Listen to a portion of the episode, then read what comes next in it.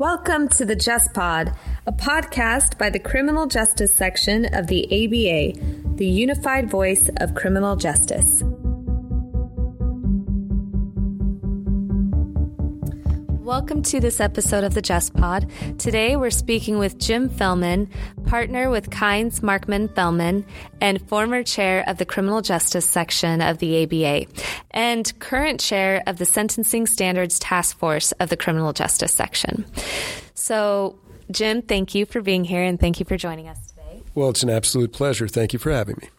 Great. Well, before we jump into our discussion on sentencing, we'd also like you to share a little bit about the work you did on the Clemency Project a couple of years ago. Would you mind telling us about that project? Absolutely. One of the most exciting things I ever had the opportunity to do in my life. Uh, President Obama made it known that he was interested in granting clemency to certain people who were eligible, who met their criteria, essentially nonviolent, had served a long time, and that their sentences were unjust in the sense that they would be different if they were imposed under current law. So the A B A partnered with other organizations to raise an army of volunteer lawyers to represent prisoners who were eligible and who met those criteria in the drafting and the submission of clemency um, applications to the president, um, hundreds of which were granted. And I'm very proud of our section's support of that project and uh, uh, the work of all the lawyers who participated in it, and remain uh, very grateful to President Obama and those in, admi- in, in his administration who uh, saw the justice of alleviating some of the lengthy and uncalled for sentences for some of these people, uh, many of whom are out now and are able to enjoy the blessings of liberty. That's great. So speaking of sentencing and um, moving forward from sentencing, whether they be unjust or um, what people would measure, the debt to society, if you will. Um, we're here in New Orleans at the White Collar Crime Institute, and you are participating, or you're leading a panel discussion addressing sentencing and collateral consequences. We're looking forward to that panel. Um, why don't we start our discussion today with walking through sort of uh, the history of sentencing and sentencing reform, if you will, um, beginning with the Sentencing Reform Act of nineteen eighty-four to help set the stage for um, how sentencing has changed over the years and where we're at now. That's what we'll get to. So it's a great place to start, Emily, because uh, at least in the federal system, which is what we're speaking about now, uh, the, the world really changed in nineteen eighty-four. Before nineteen eighty-four, when Congress enacted a, a crime, they left it largely to the judge to decide what the right sentence was, uh, anywhere from zero to twenty years many times. And the concern was that some judges would sentence Um, in a manner that would be considered too lenient. Other judges might sentence in a manner that might be considered too harsh. And there wasn't a lot of consistency or predictability. And another aspect of it that was somewhat uh, criticized by some is that the actual period of time the person sentenced spent in prison Uh, was determined later by a parole commission. And so you might see someone get sentenced to ten years, but they'd only do three, and it, there was a concern that it fostered disrespect uh, for the law. So I think the Sentencing Reform Act of nineteen eighty-four is a great place to begin this conversation. Right. And following the Sentencing Reform Act of nineteen eighty-four, the U S Sentencing Commission was formed, correct? That's right. The decision was made that rather than leave judges' sentencing decisions unguided by any further advice, that it would be best to create an expert body, a United States Sentencing Commission, to promulgate sentencing guidelines to help guide judges in the use of their discretion. And so they were created in nineteen eighty-four. They were charged with the uh, responsibility to create guidelines, which they did in nineteen eighty-seven. And at the same time, parole was abolished. And so people were uh, to serve eighty-five percent at least of whatever sentence they received. So those were the big changes that came on in nineteen eighty-four and then when the guidelines came online in nineteen eighty-seven. Great. And how were those guidelines received when they came out I, they were obviously the end-all answer, right? And no further need of any reform or revisions needed after that, right? Well, I think most people hopefully would agree that they made many improvements, but uh, they certainly uh, have needed uh, improvement, as you would expect with any kind of complex endeavor like this. So over the years, there have been many changes made to the guidelines. Um, but perhaps the most significant uh, change came in two thousand five when the United States Supreme Court decided the Booker decision that, without getting too much into the weeds about it, essentially rendered these guidelines advisory. And it meant that, that we would still use the guidelines, but rather than a judge having to follow them, they simply consider them. And if they think they lead to the right result, they use them.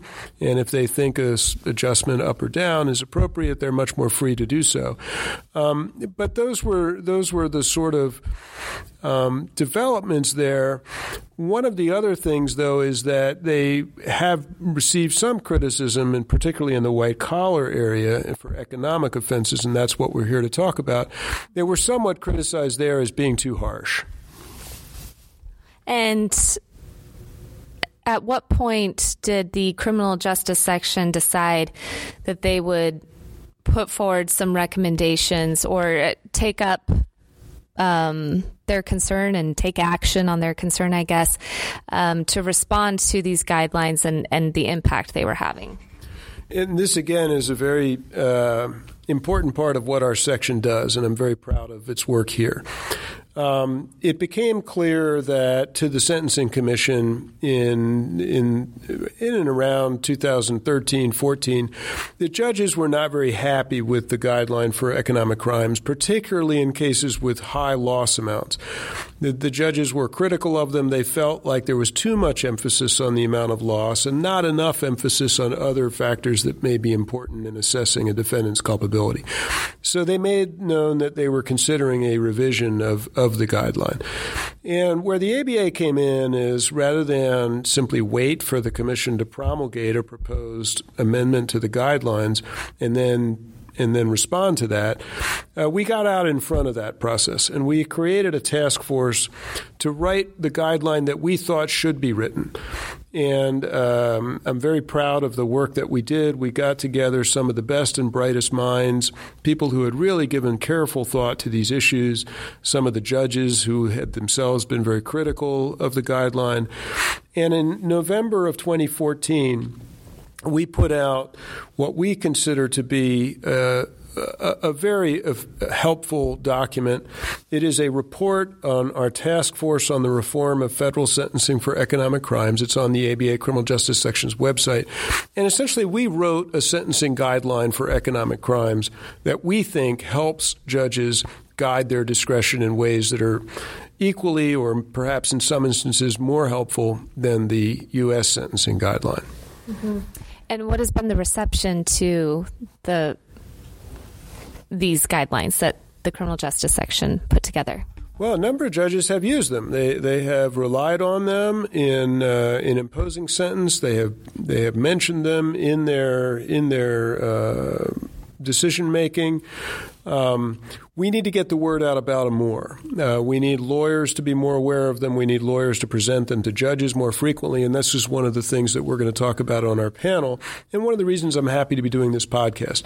If you're a white-collar criminal defense lawyer out there and you've got a federal sentencing coming up involving an economic crime, please take a look at our task force's work. Consider citing it to the court.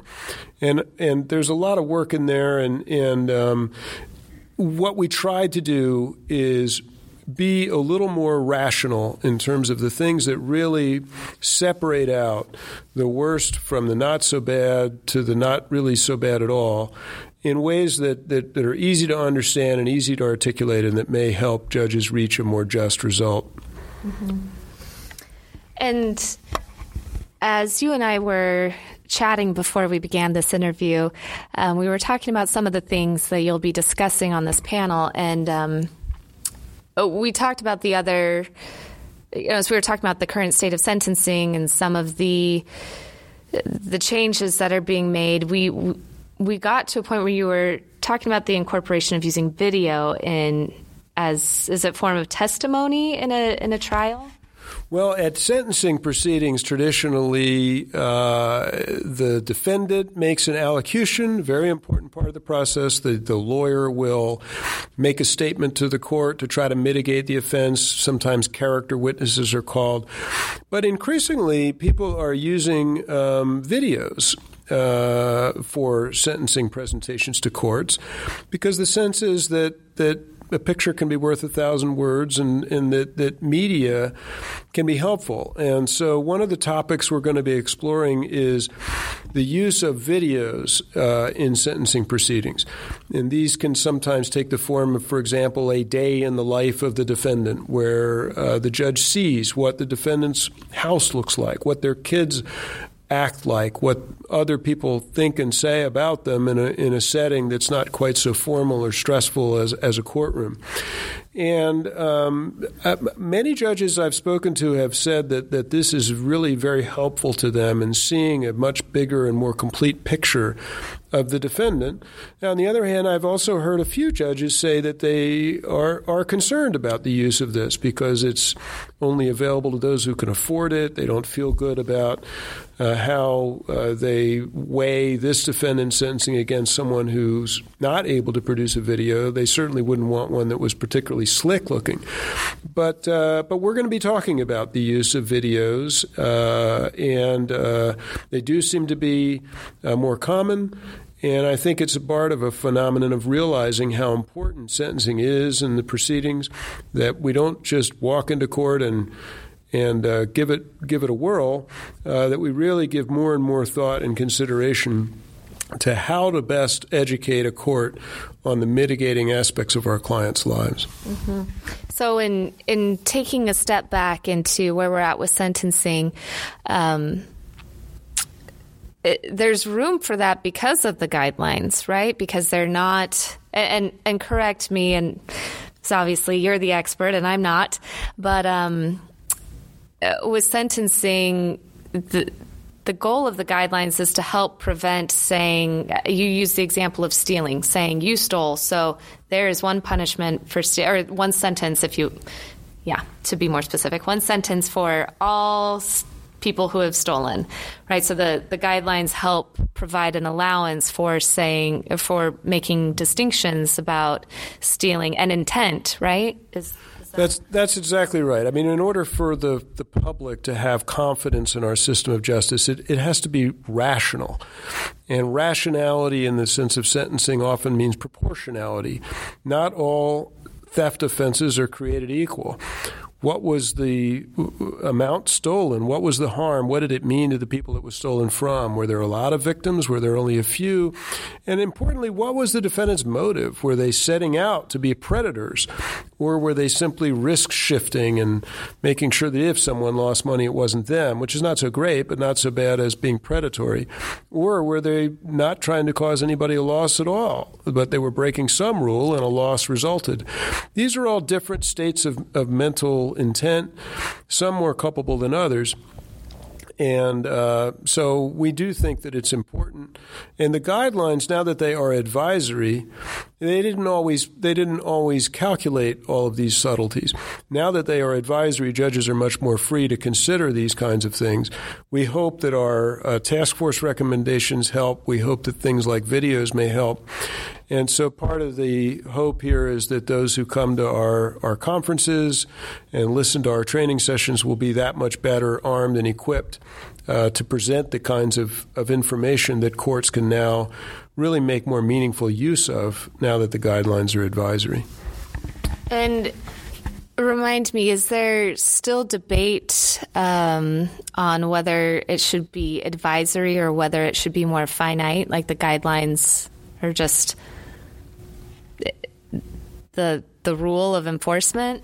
Y- yes. I mean, um, the, prior to the Booker decision, the guidelines were binding and the judge had to follow them unless there was an extraordinary reason uh, not to. Um, I think that most people feel that an advisory system is better, that it frees judges to be judges and to consider a much richer mix of information than you could always write down in advance. Um, but when any loosening like that, you are going to have some disparities, you know, work their way back into the system. Anytime you afford judges discretion, some judges are going to use it in ways that some people aren't as happy with. So there is a debate about whether advisory guidelines are best or whether or not uh, they should be tightened up. And that's a subject of, of future study and the gathering of, of data. And we're headed into a new debate on sentencing that's going to um, be another topic of your panel, is looking forward at the First Step Act and what the implications of that will be. Yeah, there's been, I think, bipartisan consensus in our country for quite some time now in the federal system that we are just locking up too many people for too long. And uh, finally, after many years of effort, at least a first step was taken with the First Step Act. And it's a fairly modest step, but it could be quite significant. And there are two aspects of it in particular that we're going to be uh, addressing uh, in our in our panel discussion tomorrow. Um, the First Step Act did a variety of different things, and, and a lot of it is really aimed at uh, rectifying some of the injustices in the context of drug offenses.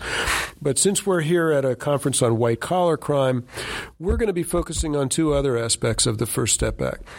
Um, the first aspect has to do with the earlier release of prisoners who don't pose as much of a risk. So the uh, Bureau of Prisons and the Department of Justice are going to be working together in the coming months to create a risk assessment tool that is going to be used to divide prisoners into categories of risk of reoffense, high, medium, low, and also to help develop programming that would direct prisoners so that they could lower their risk assessment. So a high-risk prisoner could, through programming, become medium and medium become low. And then we want to reward and incentivize people to do those programs and recognize their lower risk of reoffense by increasing the amount of gain time, or in other words, letting low-risk people out sooner. So one of the big things that we'll be watching in the First Step Act is the development of this risk assessment tool, its implementation, and its impact on lowering the amount of time that at least some lower-risk, nonviolent offenders will actually spend behind bars. So that's the first aspect of what we're going to be talking about on the First Step Act. Mm-hmm. Thank you. And then you're also, well, maybe this doesn't fit for white-collar as much, but compassionate release is the other Um, is the other potential place for sentencing changes, right? Well, the second as- yes, the second aspect of the First Step Act that we're going to be discussing are the changes to the law of what's called compassionate release. And believe it or not, there are some people who can have some compassion for white-collar offenders. Uh, I actually think that it'll have significant impact on our practice. So to be clear about what we're talking about, uh, we've, we have for many years had a provision in the law called compassionate release that is mostly about people who are terminally ill, but it can also apply to other extraordinary family circumstances or just other unusual circumstances where it just is compassionate to release someone early. Um, the big difference that the First Step Act makes is that whereas before, a request for a reduction of sentence based on compassionate release could only be made by the Bureau of Prisons. Now, under the First Step, Step Act, you ask the Bureau of Prisons to make that request, but if the Bureau of Prisons doesn't doesn't agree or won't make the request, prisoners themselves are now authorized to directly petition a court to lower their sentence and to release them early based on the criteria in the compassionate release law. So I think white-collar criminal practitioners need to know about this. They need to be ready to act. They need to uh, begin submitting uh, petitions for early release under this new compassionate release provision. And it's going to be uh, very interesting to see how this develops. And hopefully we can let some people uh, out of prison who just simply don't need to be there uh, because they're about to die. And, and there just isn't any reason not to allow them to die in their own home. Uh, also, there are other unusual circumstances where it's simply compassionate to let someone out a little early to help care for a dying parent or a, an, or a minor child if a caregiver is otherwise unavailable. So this is another and final aspect of the First Step Act that we're going to focus on, and we're very excited about the Congress's action in enacting this law, and we're uh, hoping that it will have some very just outcomes for some people that are truly deserving of need and, and, and need for mercy here. So if someone has a, a loved one or someone they're close to, or is the person that feels like they're facing a sentence that is too long, doesn't quite fit the crime, or felt like they were made an example of the most extreme punishment, what would be their the steps to take to start moving forward towards getting their sentence reduced? Well, and these these things that we're talking about now under the First Step Act are, are what are called back-end reforms. They are uh, ways that a sentence already imposed uh, can be shortened. Um, and obviously, if they think they meet the criteria um, for compassionate release, they should They should consider hiring an attorney, and if they can't afford one, they should just file uh, with the court. Uh, and these risk assessment tools, in terms of the increased gain time I was talking about, they, we just have to wait for them to be developed and then hope that they that they work. But I think that you've pointed out that there is much remaining work to be done in sentencing reform on the front end. Uh, many of the laws that have resulted in sentences that, that are widely and on a bipartisan basis viewed to be too harsh and too long, they're still on the books. And so there is still a compelling need to address front end, that is, at the time of sentencing reform, uh, to try to make punishments fit the crime a little better Uh, in in some of these areas. So there is still uh, much reform work yet to be done, and uh, I look forward to hoping to be part of the A B A and the Criminal Justice Section's uh, policy efforts to make those those reforms a reality. So in circling back, we mentioned that you are currently serving as the chair of the Sentencing Standards Task Force, and these standards that the A B A puts forward. Um, the last time that they did sentencing standards was in nineteen ninety-four. Is that what you said? And so w- what is what is your current role um, as a task force in in working on the sentencing standards? So the A B A puts out standards in all areas of the law, and uh, including the law of sentencing. And we haven't revised our sentencing standards, as you've mentioned, since nineteen ninety-four, and a lot has happened since then, including the Booker decision. So it's very early in the work of our group, but we've put together a very diverse and talented group of people uh, to take a look at our sentencing standards. Uh, we've had one meeting. We'll have another meeting in April.